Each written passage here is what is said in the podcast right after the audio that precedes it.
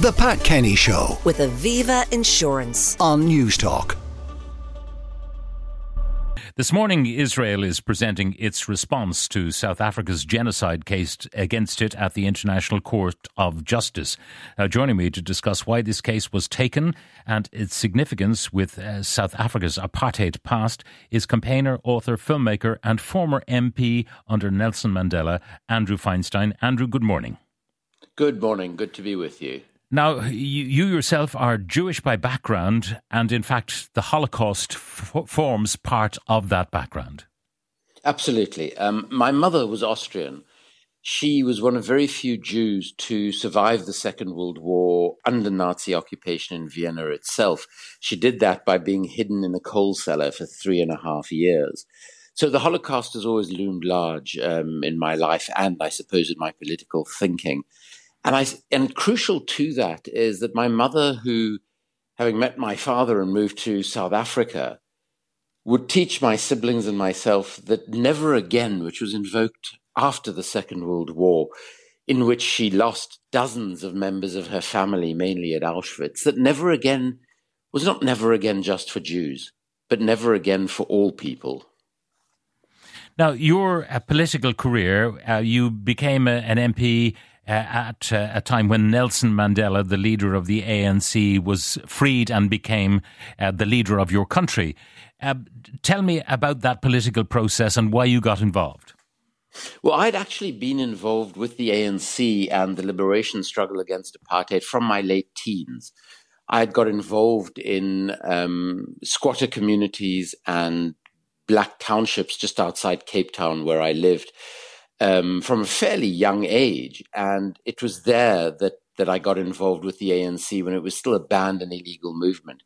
I had to leave the country in the mid 1980s to avoid serving in the apartheid military, returned as soon as the ANC was unbanned, and worked as a facilitator in the constitutional negotiations and other processes that led to our 1994 elections, where I was a candidate for the ANC and had the enormous privilege, especially as a white South African, to to serve under President Mandela. Now, many members of your extended family uh, would have gravitated to Palestine and to be part of the new Israeli state. Absolutely. Um, you know, one one can certainly understand the desire for an Israeli state in the wake of of the awfulness of the Holocaust and a number of members of, of my mother's extended family who managed to survive the camps, many assuming that they had lost all family, made their way to what was still then Palestine before Israel had become a nation state. And in one or two instances, actually discovered that they still had um, a member or members of their family who had survived and had also made their way to Palestine. So I completely understand why um, Jews, particularly in Western Europe, saw the creation of the state of Israel as some sort of a haven in the wake of, of the extraordinary tragedy of the Holocaust. Did uh, your mother particularly remain a steadfast supporter of Israel? Well, she was in general terms a supporter of Israel but and you know my parents would take us as as children to Israel and we visited Yad Vashem, the, the memorial to the Holocaust, mm-hmm. on a mm-hmm. number of occasions. But both family members who lived in Israel and my mother, not my father, interestingly, but my mother, became fairly critical of Israel um, as its occupation of the Palestinian territories became more brutal, and she became quite concerned that Israel was, in fact, oppressing another people in order to, in their eyes, safeguard the state of Israel. And this became concern of her. A couple of members of the family who, who had made their way to Palestine actually left Israel um, in the fairly early years after its formation. And I also think that you know, my mother, who got involved in the struggle against apartheid in South Africa on the basis of never again applying to all human beings, became quite concerned that what we later came to know as the Nakba, what, what the Palestinians called the tragedy of 1948, when millions were forcibly removed from their land um, and where many thousands w- were killed, my mother became quite concerned about the costs of the establishment of, of the state of Israel. Now, the uh, difference between South Africa and Israel, uh, I was watching a piece, uh, I found it on TikTok, of you talking uh, at a protest, and you were outlining the differences between Israel and the Palestinians and the white South African government of uh, P.W. Botha and the African population, which was the dominant cohort of the population. The white South Africans needed the black South Africans to make the economy function the Israelis do not need the Palestinians. That's exactly the case. So the South African economy, based very heavily on the exploitation of natural resources, particularly gold, um, relied on a very cheap and, and quiescent, if you will, black African workforce who would do the works of extracting these natural resources, incredibly dangerous work, incredibly arduous work. And the South African economy was incredibly de- dependent on this workforce.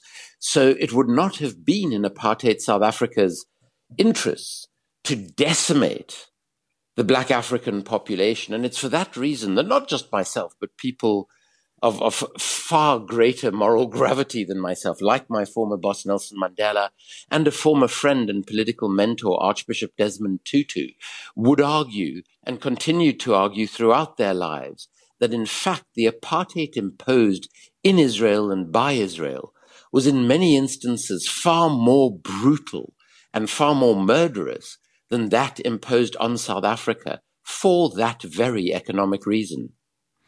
Now, in South Africa, there, there was an attempt to, if you like, segregate the population into uh, like mini homelands.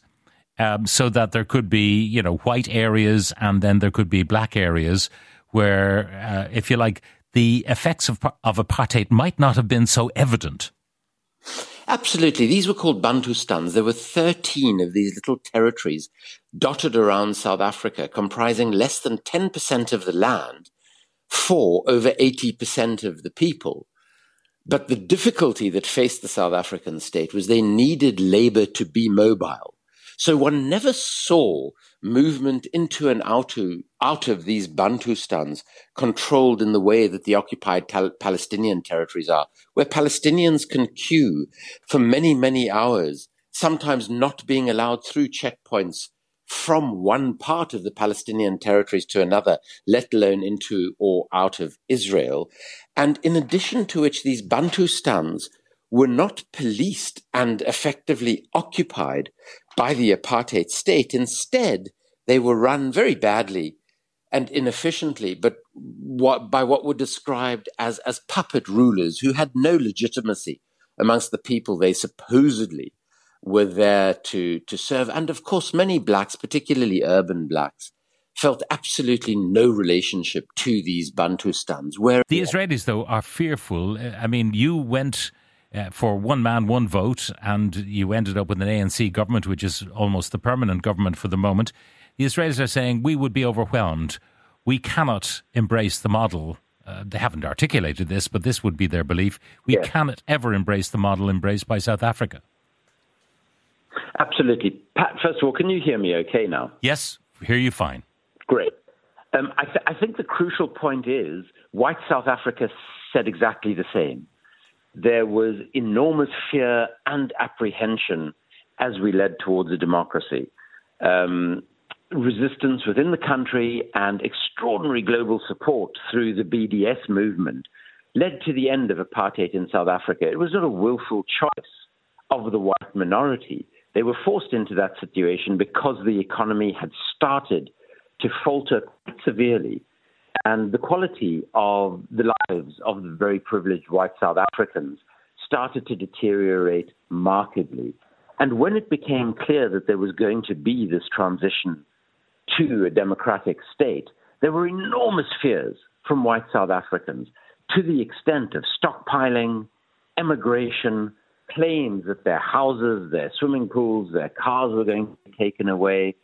Um, and of course, while South Africa, as a democracy, far, far better than anything that preceded 1994, obviously, because it was not a racist oligarchy.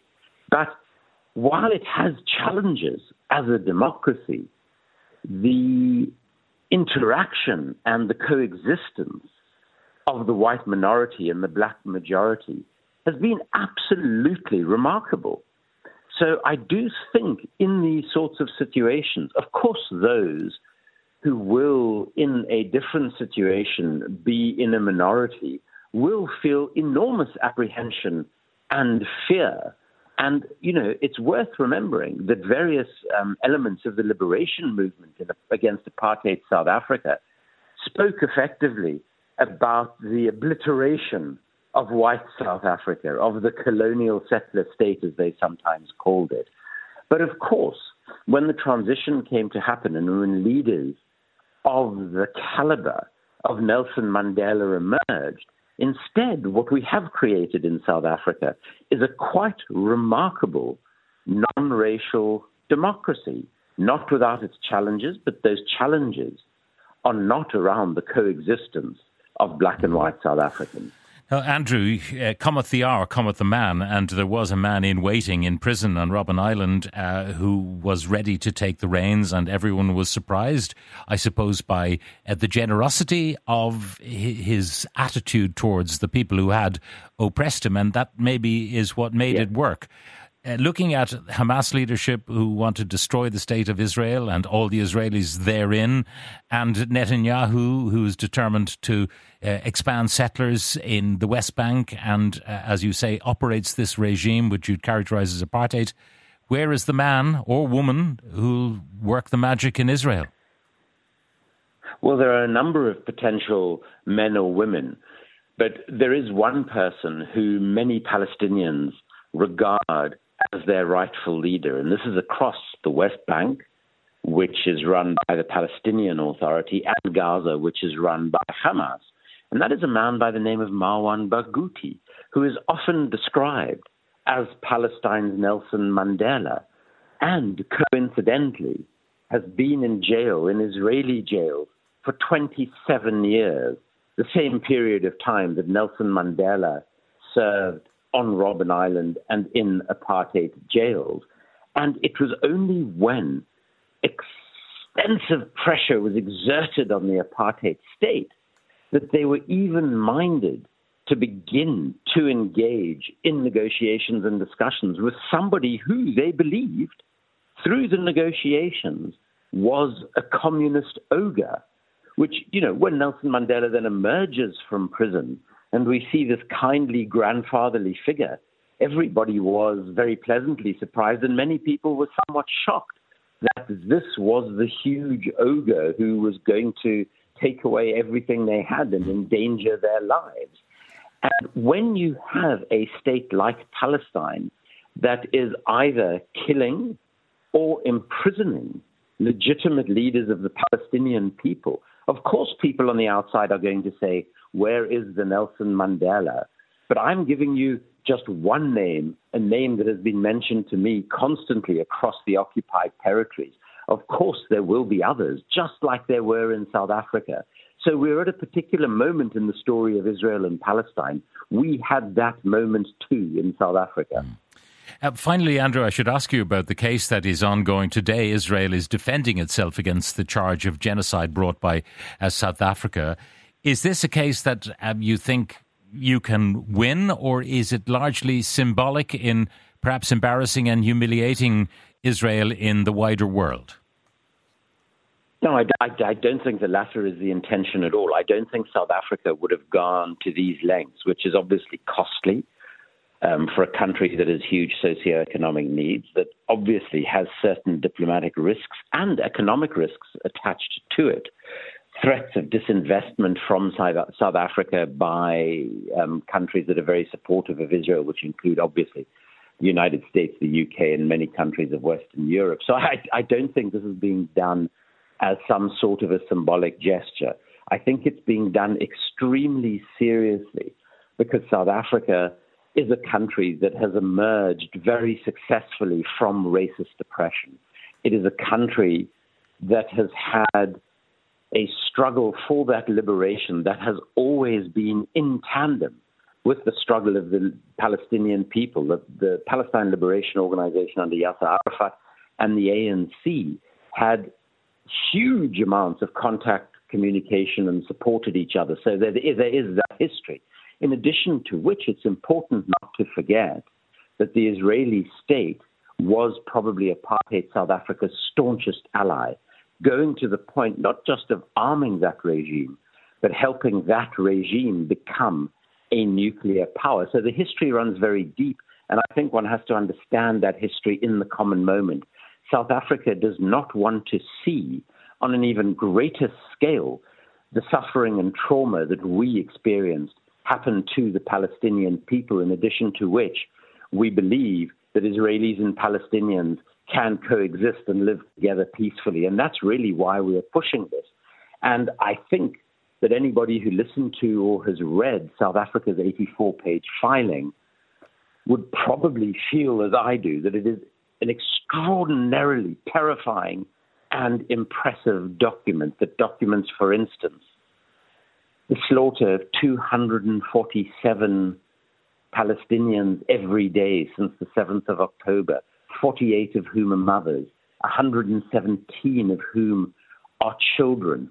And I think it's incredibly difficult, and I've been watching the Israeli response today, to try and defend the situation and say you're operating in self defense when you're bombing hospitals where babies in incubators and those who have just been born who don't need incubators are being killed, when we are seeing the pictures of tiny children who have either been shot or bombed, having to have limbs amputated without anesthetic because the health infrastructure has been destroyed.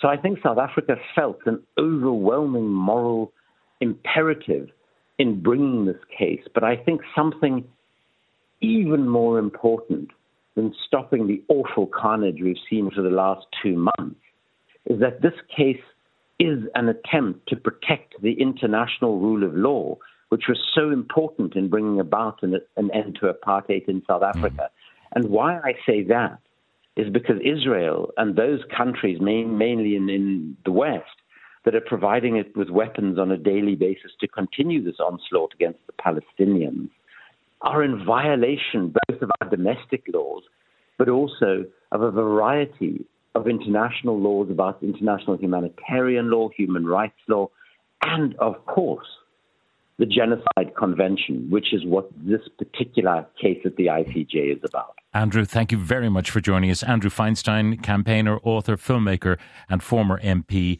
on The Pat Kenny Show with Aviva Insurance. Weekdays at 9 a.m. on Newstalk.